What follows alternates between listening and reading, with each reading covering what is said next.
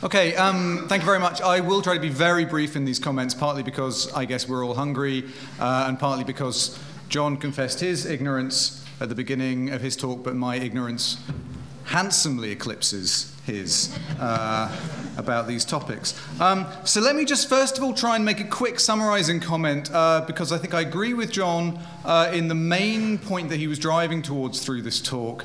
Um, the opening point, I think, is that we shouldn't imagine that scientists, whether they're working in a regulatory body or whether they're working in industry or indeed whether they're working in a university setting, we shouldn't assume that scientists are free of the human frailties and fallibilities that uh, affect all of us. Um, and so that means that when scientists are faced with situations of evidential uncertainty, and indeed when they're faced with decisions about which forms of evidence to trust and which not to, and when they're faced with decisions of how to integrate different bodies of evidence to produce a single overall judgment. They need to go through just the same kinds of decision making processes as the rest of us do. They need to assess the reputations of different groups. Am I going to listen to them, or do I prefer to listen to those folk over there? Their assessments are also likely to be affected by their own enthusiasms as well. What is it they care about? Where do they think research is really going? What do they think are the really hot aspects of research that are worth paying the most attention to? Now, in that respect, if we take Merton in general, we might think that he's asking for too much. He's asking that scientists in general should somehow be superhuman. But I think where this becomes problematic is where you have what John's effectively pointing to as a kind of monoculture that captures regulatory agencies, where what we have is not scientists simply being human and having human frailties, but scientists all tending to share precisely the same frailties with regard to, for example, their sympathies for industry, their enthusiasms for particular lines of research. That's where potentially assessment uh, of evidence can become narrowed down and biased in particularly unfortunate ways.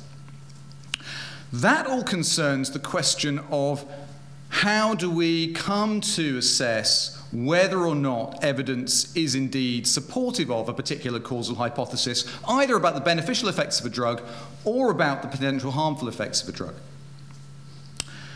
There's another question I want to move on to because uh, John didn't talk about it so much, but I think it's absolutely central in the film that we saw this morning, and I think it's interesting for the Primodos case as well. Um, and that's the question about what the proper relationship is between, on the one hand, coming to a very confident view about adverse side effects of a drug, for example, and on the other hand, the question of what appropriate regulatory action ought to be. Um, and the reason, reason why I raise this is because it's been very common over the past couple of decades, not so much uh, maybe in the period that we were talking about uh, for the Primodos case, but it's been very common to think that in cases where potential grave effects uh, are in play for human health, regulators should follow what's often known as a precautionary approach.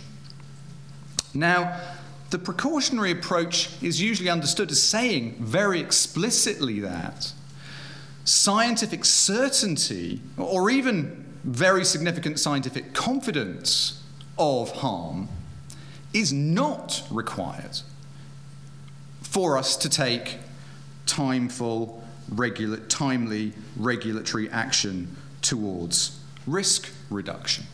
It's perfectly reasonable and will often be mandated that we should take regulatory action to reduce risk, even when the scientific evidence that we have is extremely anecdotal, maybe very, very shaky indeed, and doesn't approach anything like a high degree of confidence that the drug, for example, that we might be interested in uh, genuinely causes harm. Um, a frequent response from folk in industry, for example, to the precautionary principle itself is to say the precautionary principle, if we took it seriously, it would be an outrage, it would slow all technical progress, because after all, we can create phantom risks anywhere that we want to.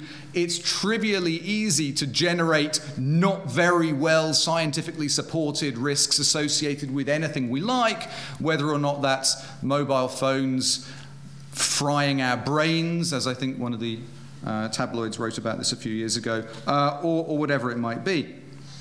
Now, I think the key point is that that's not what the precautionary approach says. The precautionary approach does not say, anytime there's even the slightest whiff of a thought that a technology might lead to harm, you should ban it. Instead, what the precautionary approach says is there may be grounds for taking regulatory action where there is only a whiff or not particularly strong evidence that some agent leads to harm. And the question of whether or not we should take regulatory action turns on some other questions that we might then want to ask. And what's interesting is that these are exactly the questions that we saw some of the protagonists asking during the film that we saw this morning.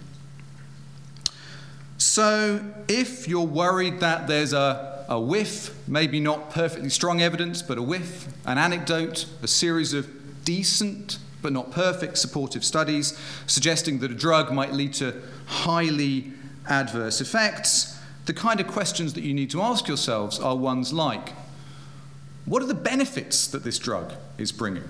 Is the drug answering a medically urgent need or not? If the apparent benefit of the drug is actually rather trivial, then you probably don't want to go ahead with that drug after all. If, on the other hand, the drug appears to be answering an extremely important urgent need, you may well want to go ahead with it after all, even in the face of anecdotal evidence of adverse effects. And that, of course, is precisely why, in some cases, regulators tend to approve highly experimental treatments when they're answering to uh, life or death cases and crucially, then, when the second question is answered, are there alternatives available? And that's another key. Uh, if you have perfectly good alternatives available already that do the same job, that's also when you're unlikely to think that you should go ahead with a treatment that has some uh, anecdotal suggestions instead of being much riskier. And of course, that's exactly what we saw this morning. We saw people pointing to the availability of alternative uh, pregnancy testing procedures, for example. And one might also ask the question to what extent is a pregnancy test the kind of, uh, the kind of drug that is answering to an extraordinarily medically urgent need? Um, so, all of that is pointing to the thought that there are going to be circumstances where a regulator acts inappropriately, even when there is no strongly established causal link between a drug and harmful side effects. Um, I don't want to comment on the detail of the Primodos case because John hasn't researched it, I haven't researched it either. The only thing I do want to make a comment on is some um, comments made in, in Parliament by the Under Secretary of State back in October 2016 in this context, where he seemed to say the really important thing is that, first of all, we need to understand what the scientific link was between Primodos and these uh, adverse outcomes.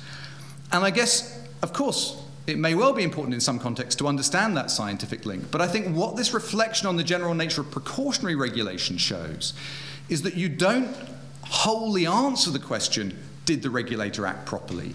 By, first of all, thinking that the priority then is to say, well, was the causal link indeed really, really strong between Primodos and these outcomes. It may well be that the regulator acted inappropriately even if the link was not conclusively established or was not even known uh, to exist with uh, significant certainty or probability. That, I take it, is precisely what makes precautionary regulation uh, appropriate under circumstances where alternatives are available uh, and where medical urgency is questionable. Thank you.